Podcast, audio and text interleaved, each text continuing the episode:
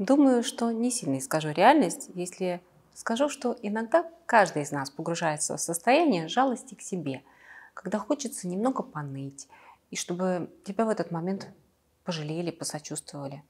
Но вот если такое состояние стало для вас ежедневной нормой, и кажется, что вы ни на что не можете повлиять, то тут стоит поискать причины и выхода из этого состояния. Сегодня поговорим о жертвенности и состоянии жертвы. Эта тема может болезненно отозваться в вас, поэтому если вы найдете в себе признаки поведения жертвы, то будьте бережны к себе. Порадуйтесь своей осознанности и подкорректируйте свои реакции себе во благо. Как же люди попадают в состояние жертвы? Одна из причин, и, наверное, главная, кроется в генах. Если вы замечали за собой, э, что вы помните и учитываете интересы других, считываете настроение людей, и вы чувствуете себя плохо, если человек рядом э, испытывает эмоции со знаком минус, то знайте, это ваша врожденная особенность. Скорее всего, вы скромны, очень отзывчивы, и окружающие отзываются вас как о человеке очень добром. Да вы, наверное, и сами так думаете. И пока все вышеперечисленное звучит даже приятно. Но у этой медали есть обратная сторона. Вероятнее всего, вы ставите интересы других людей выше своих собственных, проваливаете свои личные границы, жертвуете собой и своей жизнью ради других. Это все приводит к тому, что вы живете не свою жизнь. Генетика не всегда является определяющим фактором. А, в определенных условиях гены раскрываются наиболее полно, а в других, где этому ничто не способствует, они как будто бы спят. Но вся наша культура пронизана превознесением жертвенности. У нас а, выстроены образы идеальных женщин, идеальных мам, идеальных жен, идеальных сотрудниц, которые жертвуют собой ради детей, мужа, семьи, близких, коллег и горящих проектов. Да и жертвенность среди мужчин э, тоже превозносилась веками.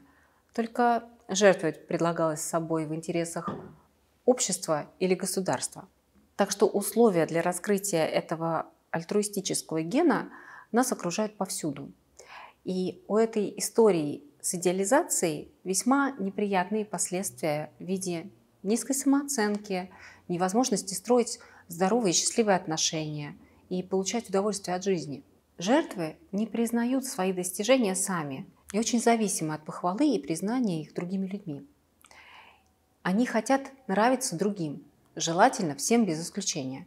И они готовы терпеть и страдать, чтобы получить любовь и признание. Человеку, склонному проживать роль жертвы, важно, чтобы его жертвенность была замечена и признана другими. Такие люди э, легко берут ответственность э, за других людей, их потребности, их чувства, но не чувствуют ответственности за себя, за свою жизнь, происходящее в ней. Они как будто отдали руль управления кому-то другому. Это может проявляться в разной степени, но все же. Когда человек взваливает на себя проблемы других, то времени на решение собственных практически не остается и формируется иллюзия отсутствия выбора. В итоге человек ищет виноватых в своих неудачах, оправдывает себя и обвиняет окружающих в плохом отношении, э, несправедливости. Потому что он старается для других, а другие почему-то не стараются для него. И это классическое попадание в так называемый треугольник Карпмана, где человек сначала спасатель и приходит на помощь, затем он падает в состояние жертвы, а потом ведет себя как агрессор – и дальше этот цикл повторяется сначала. Откуда появляется агрессор в этом треугольнике? Когда ресурс заканчивается, то происходит взрыв негодования. И все накопившиеся претензии выливаются на окружающих. А еще жертва склонна к манипуляциям в стиле «ну вот я для тебя, поставьте здесь все что угодно, а ты Подумайте о том, что мы все в равной степени способны позаботиться о себе сами. И если бесконечно спасать человека, то он сам поверит в то, что не может справиться со сложностями самостоятельно. Откликаясь на просьбу, проверьте себя, правда ли вы хотите помочь. Есть ли у вас на это время, силы, любые другие необходимые ресурсы. Не предаете ли вы собственные интересы в угоду тому, чтобы быть хорошим для кого-то? И верните себе право управлять своей жизнью. Если вы попали в состояние жертвы, заметили это, то вы знаете, что вы автор того, что происходит. И значит, это в ваших силах переписать свою историю. Если вам не просто справиться с поведением жертвы самостоятельно, коучи школы жизни помогут вам найти нужную тропинку. До новых встреч на канале и в школе жизни.